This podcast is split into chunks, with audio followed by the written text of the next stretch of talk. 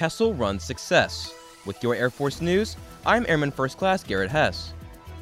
History was made when the 609th Air Operations Center, or AOC, became the first to utilize the Kessel Run All Domain Operations Suite, or KRADOS, for a master air attack plan. Kessel Run's mission is to deliver combat capabilities to warfighters quickly and revolutionize the way the Air Force acquires software with its user centered approach to development. KRADOS streamlines the air tasking order process, automating planning previously done manually or through standalone systems or applications. Colonel Frederick Coleman, 609th AOC commander, says cloud based automated connected systems like KRADOS are poised to be the heart of future operations.